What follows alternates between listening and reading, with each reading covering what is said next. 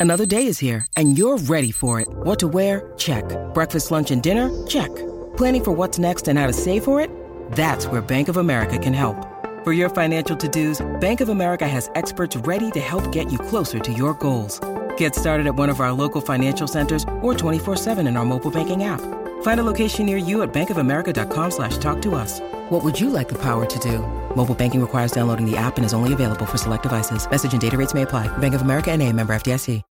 When you need mealtime inspiration, it's worth shopping Kroger, where you'll find over 30,000 mouthwatering choices that excite your inner foodie. And no matter what tasty choice you make, you'll enjoy our everyday low prices, plus extra ways to save, like digital coupons worth over $600 each week. You can also save up to $1 off per gallon at the pump with fuel points. More savings and more inspiring flavors make shopping Kroger worth it every time. Kroger, fresh for everyone. Fuel restrictions apply.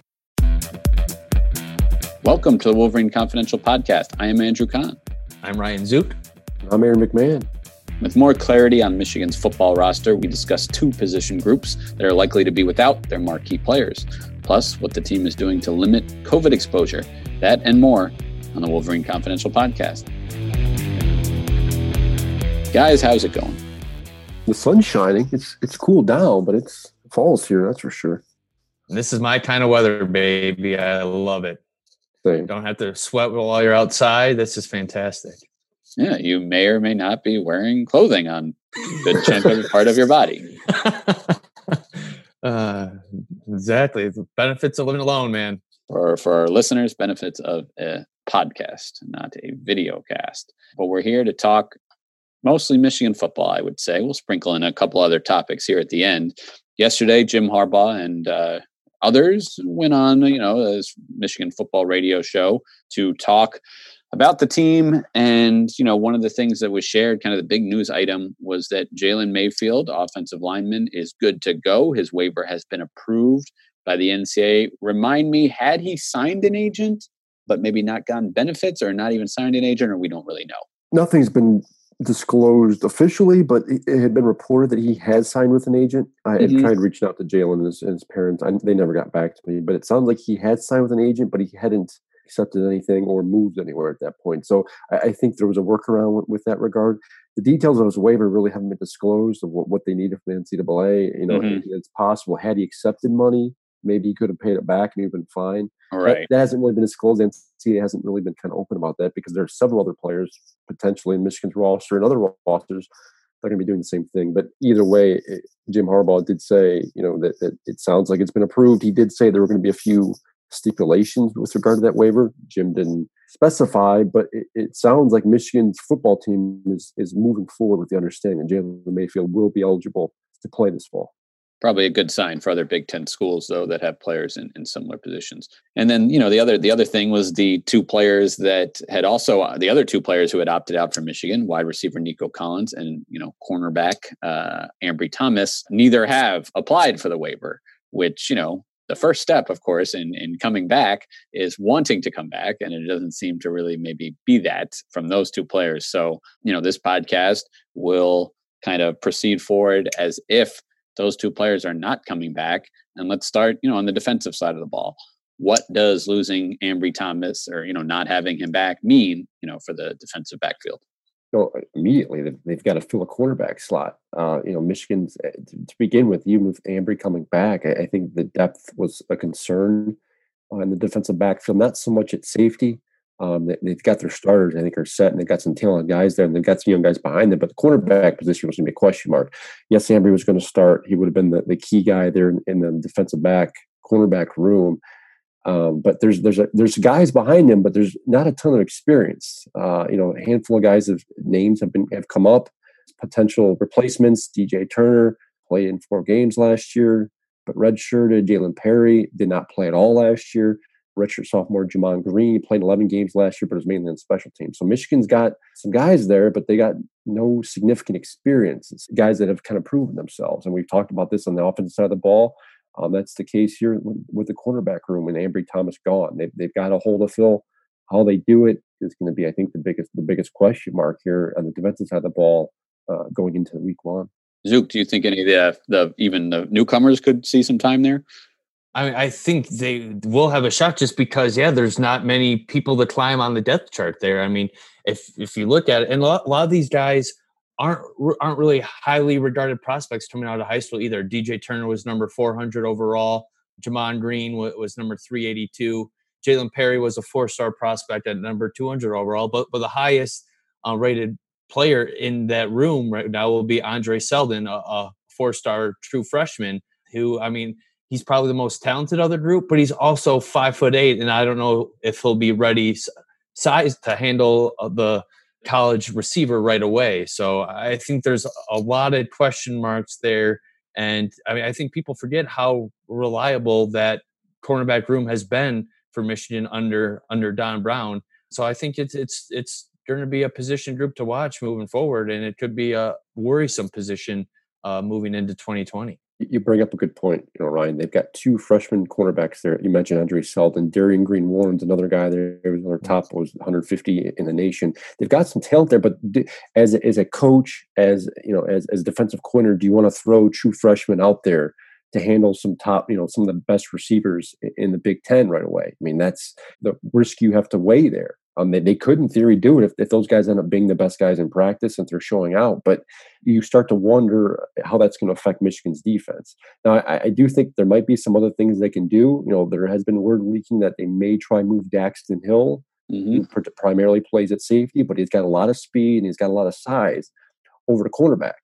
Um, I think that may alleviate some pressure that might help them in the in the passing game. I, I do think Daxton could handle himself fine one on one against you know other receivers. He's certainly got the speed to do so, but does he have the experience and the, the wherewithal at, at, the college level to get that done? You know, we, we, I guess we don't know. I don't know, you know, to what degree Michigan's considering that, but it's it's certainly an option. And I think you know if they don't get someone that emerges, you know, in the natural quarterback position, probably a spot they should consider. Well, and you don't want to rob Peter to pay Paul, so to speak, and, and move him away from and then have to plug, you know, plug a different hole. But yeah, go ahead, Zook. Yeah, then you then you create a, a similar problem with with depth at safety too, because there's really yeah you have Brad Hawkins and Daxton Hill, but outside of that, it's pretty much all inexperienced players as well. So yeah, the secondary is especially against some of these. Uh, they're starting off against Minnesota and and Rashad Bateman, probably the best receiver in th- that Michigan will face this year it's going to be a tough task for these. And for Vincent Gray, who who's likely the one guy that you could pencil in as a starter at cornerback right now, is he ready to be a number one cornerback at the college level? I don't know. We'll have to see, but that's that's a lot to ask for a guy that was more of a, a reserve corner last year as a sophomore. So we'll we'll see if you go back and watch the end of last season, Vincent Gray got burned on several big plays. Yes. Ohio State, the bowl game, he really struggled in, in certain situations.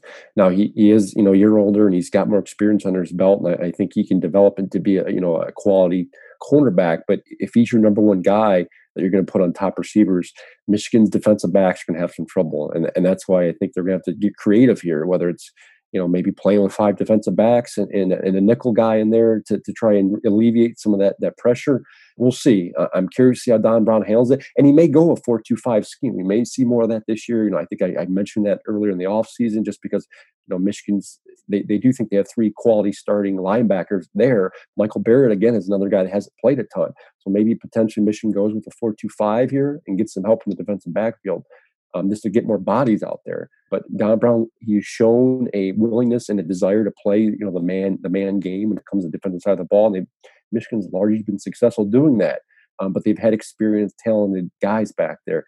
And at cornerback this year, I just I don't see it at, at this point. Michigan did play a little bit more zone last year, and I think even more so this year. There's a case to be uh, to be had for for even more to avoid those man to man situations. And big plays against, but we'll see. So let, let's hypothetical here. Big Ten changes course for the eighth time and they bump up Michigan, Minnesota to this Saturday. Okay. Who's starting at those, you know, corner spots and who's, you know, who's starting out trying to defend Bateman? And I know, Aaron, you've been you've been kind of teasing your depth chart, you know, exclusively to our Wolverine Confidential subtext subscribers first. So if you feel like you know this is infringing on that, we can just let Ryan give his answer. But uh, yeah, I guess you know, again, season started this weekend. You know, who, who's your best guess for for who's out there? You go first, Ryan. I'll give mine, but I'll let you go first. Yeah, I, I, think yeah, Vincent Gray is, is, your number one, and then it's either Jalen Perry or DJ Turner. And it sounds, I feel like we've heard a little bit more maybe about DJ Turner, um, but we haven't we haven't talked to any secondary or cornerbacks coaches or anything like that, so we haven't heard too much from defensive coaches yet. But I would have to say, just on experience alone, Jalen Perry or DJ Turner would be aligned to start uh, next to next to Vincent Gray with without seeing practice, it's obviously tough to, to say just based on development and everything else. But I, I, I would get creative. I would consider putting Daxton Hill at corner, and then you've got to figure out what you want to do with the, the second. So you so you got Dax Hill and, and Vincent Gray obviously starting at corner. You've got Brad Hawkins at safety. You have to find one of the younger guys to develop. You know, maybe throw Hunter Reynolds in there obviously he will be a redshirt junior. He's been in the program a long time. He's, he's, he's experienced everything else. Maybe you take a risk on, you know, Makari Paige or one of those young guys, but then I would probably play a fifth defensive back, a nickel, whether that's Andre Seldon or someone else back there who's talented and fast and they may not necessarily be know, know what they're doing, but they, they got speed and they get more speed in the field. I think that would help Michigan's defensive back. So without seeing practice and knowing what's going on, I'd probably just play the five defensive backs and move uh, Daxton, your fastest guy by far in the backfield, uh, to corner to try and match up with Bateman or another another speed receiver. So yeah, e- either way, you're getting in these uh, these young guys into the into the fray pretty quickly. So yeah, I mean it'll be on uh, you know Don Brown to figure this all out. He's got a new safeties coach, Bob Shoop. Is that how you pronounce it? Uh, and then uh, Mike Zordich. Uh, you know he's he's back. You know defensive backs coach, but they'll, they'll this new uh, so you know some of these new staff members on the defensive side they'll have to they'll have to figure out exactly how the pieces fit. But uh, yeah, some interesting options that you guys uh, suggested there. You know, as we mentioned, the other the other spot on the other side of the ball, wide receiver, you don't have Nico Collins back, but you know you've got a lot of other guys. We touched on this a little bit last week, but yeah, let's kind of let's let's get into what this means, sort of for the depth chart. I guess first and foremost would mean that Ronnie Bell is you know the most experienced, uh, most productive, most everything returning receiver because you, in addition to Nico Collins, you also lose Donovan Peoples Jones, Tarik Black, who never really consistently got on the field, but still was was talented. So Bell comes back and he's surrounded by I don't know a lot of lot of speed, a lot of shiftiness. Yeah, how does that play for for Michigan here uh, with the passing game? Well, I mean, right away it leaves Michigan with six scholarship guys, and we've talked about the lack of depth at the position, and, and, you know, receivers coach and offensive coordinator uh, Josh Gattis has mentioned that in, in weeks and months past. They're very thin there. Now they've got, like you mentioned, they've got a lot of guys that can fill in spots. Uh, but if anyone goes down to injury, they're going to be struggling. I mean, they got the, Josh Gattis told us last week he anticipates their true their two true freshmen. You know, the guys that came in as part of Michigan's 2020 recruiting class, AJ Henning and Roman Wilson to play, they're going to have to. I mean, it's simple as that at this point. They're going to need to fill spots. And with Michigan going with three receiver sets, they're going to have to use those guys at, at some point. But it also, I think, is going to force Michigan to find a new number one reliable receiver. You mentioned Ronnie Bell. He was productive last year. He did a good job by and large, but he was a number two, number three option for Michigan. And when he was, you know, thrown in there in, in, in clutch situations, he struggled. I mean, he had a he had a high uh, drop rate, one of the worst pass catch rates in the country when you break down the, the, the advanced statistics. You know, he dropped that touchdown in the end zone against Penn State.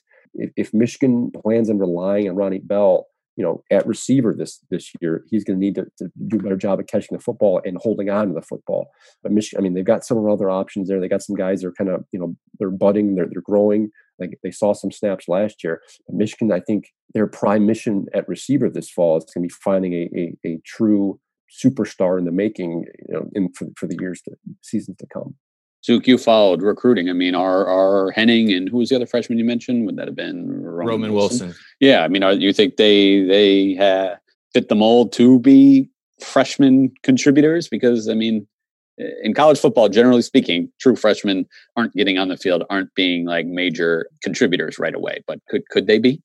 I mean, so from what I've seen from Henning, I, I was at, uh, I went down to San Antonio last year and watched him practice and, and watched him in the, the All American game and a little bit from his highlight tapes. And I, I, think with his versatility, you can do so much with him that with his talent level, it, it would be hard to keep him off the field all year. I mean, you could run reverses with him, you could run bubble screens, uh, wide receiver screens, jet sweeps, and just to get the ball in his hands and let him kind of wiggle and, and do his thing and, and make some moves downfield. So yeah, I definitely think you'll see uh, Henning this year. Mean, Wilson is one of those guys that has a ton of speed, but physically, is he ready for the college level? I'm I'm not sure. He's a very slim figure, but I mean that was that was when he was in high school. He could have bulked up uh, since he coming to Michigan, but I think for heading for sure, he he could be a significant weapon for Michigan this year. One more note too in the receivers, I would expect plenty of involvement from Mike Sainristil still and Giles Jackson this year, and they're going to get thrown the football a ton. I mean, Ronnie Bell will get his targets. Cornelius Johnson too, I think, is primed for you know a big future. I know they like what what he's able to do, and he's he's got that tall frame that that could become that future number one guy. Um, but I think Michigan's going to have to try and and and distribute the football more than just the receivers. I think this is where the Chris Evans come into play. Hassan Hoskins getting out in space. Michigan will obviously utilize Nick Eubanks as a, as a pass catching weapon, um, but Erick All is another guy whose, whose name has come up a lot in the last couple of weeks as a potential high ceiling guy. He's another athletic type. Kind of reminds me of a, like a you know a Zach Gentry type guy, big build, can catch the football, he can move, he's fast. So Michigan's, I think, to to have a successful passing game, they're going to have to rely on just more than the receivers at their disposal. I mean, they're, they're going to have to use the running backs and the tight ends, and I suspect you're going to see more of that uh, this year than you saw last a lot of a lot of quick hitter stuff too with with the inexperienced offensive line and a new and breaking in a new quarterback. Expect Joe Milton to get rid of that ball quick and get the ball in, in some of these guys' hands and let them uh, kind of make plays on their own to get downfield instead of taking deep shots. Even though Milton does have that arm, a lot of these guys don't fit that mold of a, a receiver that can go up and win those 50-50 balls. So no, I, I mean I think that's that it's a great point. I mean, we talk about we talk about the receivers just because I don't know it's a, it's a separate position group than the tight ends. Tight ends can sometimes just be an extra lineman. Running backs we think first and foremost as ball carriers. But yeah, absolutely, they'll be they'll be utilized. You'd think um, this year. So yeah, best to look at those groups as, as a whole when you're talking about potential pass catchers, especially for a new quarterback. But yeah, I mean, I think that kind of covers the uh, the two position groups that we talked about. There is some um, recruiting news uh, to get to as well. But first, you know, I just want to mention Aaron wrote a story. It came off of you know the radio uh, interviews yesterday, kind of about what Michigan, specifically the offensive line, is doing to limit COVID exposure. And I think people, you know, have been seeing high school football going on or seeing some of these now outbreaks potentially in the NFL. Uh, there's concern there. What is what is Michigan doing specifically to at least try to you, know, you can't prevent it, but limit potentially a spread? Yeah, I, I, thought it was an interesting conversation. Actually, they asked about you know because uh, we're seeing every week now we're seeing college football games postponed because of the virus. Whether the virus has spread throughout the team or a certain position group, there's obviously concern of of you know depth being hurt based on this. You know, the offensive line, they've got 20 guys listed on the roster. Ed Warinner said he has 18 guys in his room. So there's something a miss there. But either way, the offensive line group is one of the biggest on the football team. So there's concern there that if the virus were to, were to get in there, that Michigan could be you know ravaged at, at the position. So what he's done, and I suspect they're doing with the defensive linemen and some of the other bigger position rooms, perhaps the defensive backfield, they're splitting these guys up in, into two separate rooms when it comes to their daily meetings. Keep in mind, Michigan hasn't started pilot practices practices yet. They anticipate doing that this week, but up until then, up to this point, it's been largely 12-hour weeks of meetings and walkthroughs and, and the like. So there's been a lot of meeting in you know with with position groups and with regards to the offensive line specifically, Ed Warinner said he's he split them up into two rooms. He has the group split up basically evenly numbered but I, what I thought inter- was interesting is he's he's do, he's doing a very good job of putting maybe the top two tackles, keeping the top two tackles separate, keeping the top two guards separate, keeping the top two centers separate. So in case one room does get hit with a virus, he's got a potential guy that's ready to step in and play. Um, there's a lot of position battles going on in the offensive line, a lot of uncertainty of who's going to start in case you know one or two guys does get the vi- do get the virus. And obviously the risks is spreading um, they're trying to mitigate or, or, kind of keep that contained. I thought that was a unique uh, way that they're going about it. No, yeah, no, it, it is interesting. So yeah, the recruiting news we had two, you know, high profile Michigan commits go head to head in a, you know, nationally televised game. I didn't watch it, but I presume you did, Ryan um, and Aaron. I think you did as well. Tell me about it. Yes, from from start to finish, all almost three and a half hours of a high school football game. But yeah, I mean, I mean, it was it, it was uh it was a big showdown between JJ McCarthy, five star quarterback, and and Michigan's top rated defensive commit and four star linebacker Junior Colson. And yeah, I mean, IMG and McCarthy rolled past Brentwood, uh, Ravenwood, Tennessee, uh, forty five to fourteen. But it, to be honest, I was more impressed with Colson on on Friday night than than McCarthy. I mean, yeah, they gave up 45 points, but in the first half, I mean, IMG's defense just absolutely swarmed uh, the the Ravenwood offense. I mean, I feel like they created three turnovers, and I think like their average field position, it seemed like they were starting every drive on like the the Ravenwood 15 yard line and barely had to go anywhere to, to score a touchdown. Uh, also had a defensive touchdown scored too, but uh, yeah, Colson ended up going up against uh, offensive line that's loaded with four and five star prospects. He he sacked McCarthy once, had a team high eight tackles, and you could tell he, he's just a talented talented player. He also converted two fake punts, one on a little jump pass for a 25 yard 25 yard gain. Uh, picked up one with his legs on a three yard rush on fourth and three. So he, he kind of does it does it all for Ravenwood, and, and he's got from sideline to sideline. He's got pretty good speed, and and he'll be a good player for Michigan, I'm sure. McCarthy finished 16 of 31 for 193 yards. Uh, his touchdown pass, his one touchdown pass was a, a, a strike uh, down down the left sideline. But overall, I mean, he had some missed throws. He a lot of backpedaling and looked a little bit hurried back there. Not a terrible performance, but I, I don't think it was his best of, of, of the year so far. I don't know, Aaron. What do you think? Yeah, well, I guess I'll start with Junior. But you know, when I spoke to him over the summer after he committed, you know, one of the things he said was Michigan's coaching staff really liked his versatility. They anticipated him, you know, they had this grand idea of him playing Viper eventually against the Michigan. So to see him play that way didn't, you know, didn't really surprise me much. He's, he's able to do a lot of things. He's quick. He's big, and he's the type of guy I think that's going to fit Don Brown's system really well. Played really well, um, especially like you said against the loaded IMG team yeah, McCarthy didn't look as didn't look so hot, but it's important to point out he didn't have to do as much either. I mean, you mentioned all the the, the first half was very much defensive game. I mean, IMG's Academy's defense was kind of uh, throwing Ravenwood around, so they didn't have to do much offensively. But it certainly wasn't his week one performance where he's kind of fitting passes in in, in, in tight windows and making all the throws and everything else. So it, it certainly was an off game for McCarthy. Uh, we'll see how he rebounds, but you know I, have seen enough of him between highlights in the first week couple of weeks where he's going to be a special talent. I think he's a really good quarterback. He's got the arm. He's got the the um, you know the ability. We'll see. What we'll see where it goes here here the, uh, the rest of the season. Yeah, and, and give Ravenwood's uh, defensive backs credit. I mean, there was. It's not like McCarthy had a bunch of wide open receivers all night where he was uh, either overthrew them or, or whatnot. They a lot of times it was just good coverage um, downfield as well, and there, and there, were a few dropped passes. So yeah, not all of his incompletions were his fault. He, he didn't throw any interceptions, didn't turn the ball over. So that that part's a, a positive. You know, we don't often talk pro sports, uh, you know, on this podcast, but it's a rare time when, because of you know season delays, uh, multiple playoffs are, are, going on at the same time, and you do have a Michigan basketball alum, Duncan Robinson, will be playing in the NBA Finals for the Miami Heat.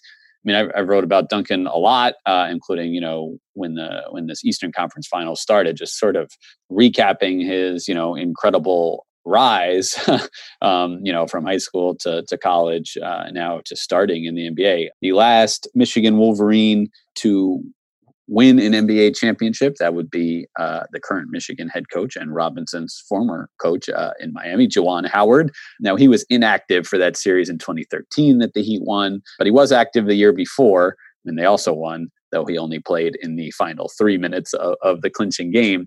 Um, if you want to go back to kind of the last contributor, it'd be that 2000 finals when you had Jalen Rose uh, on the Pacers going against Glen Rice of the Lakers both players started in that series. But you know, there's not too many that have that have that have gotten a ring. I count uh, Howard, Rice, Mike McGee, Cazzie Russell, Bob Harrison. That is that is it. Um, and then you know Rudy Tomjanovich won as a head coach twice uh, with the Rockets. But yeah, so it'd be an exclusive club. We'll see. Uh, they will be they will be underdogs against against LeBron James, Anthony Davis, and the Lakers. But um, you know, I'll be watching. I mean, it is it is an incredible incredible story. I don't know. I don't know much about hockey, but I guess the Stanley Cup just ended. The Tampa Bay Lightning won over the Dallas Stars. Yes, yes. no Michigan, no Michigan alums in that series were there.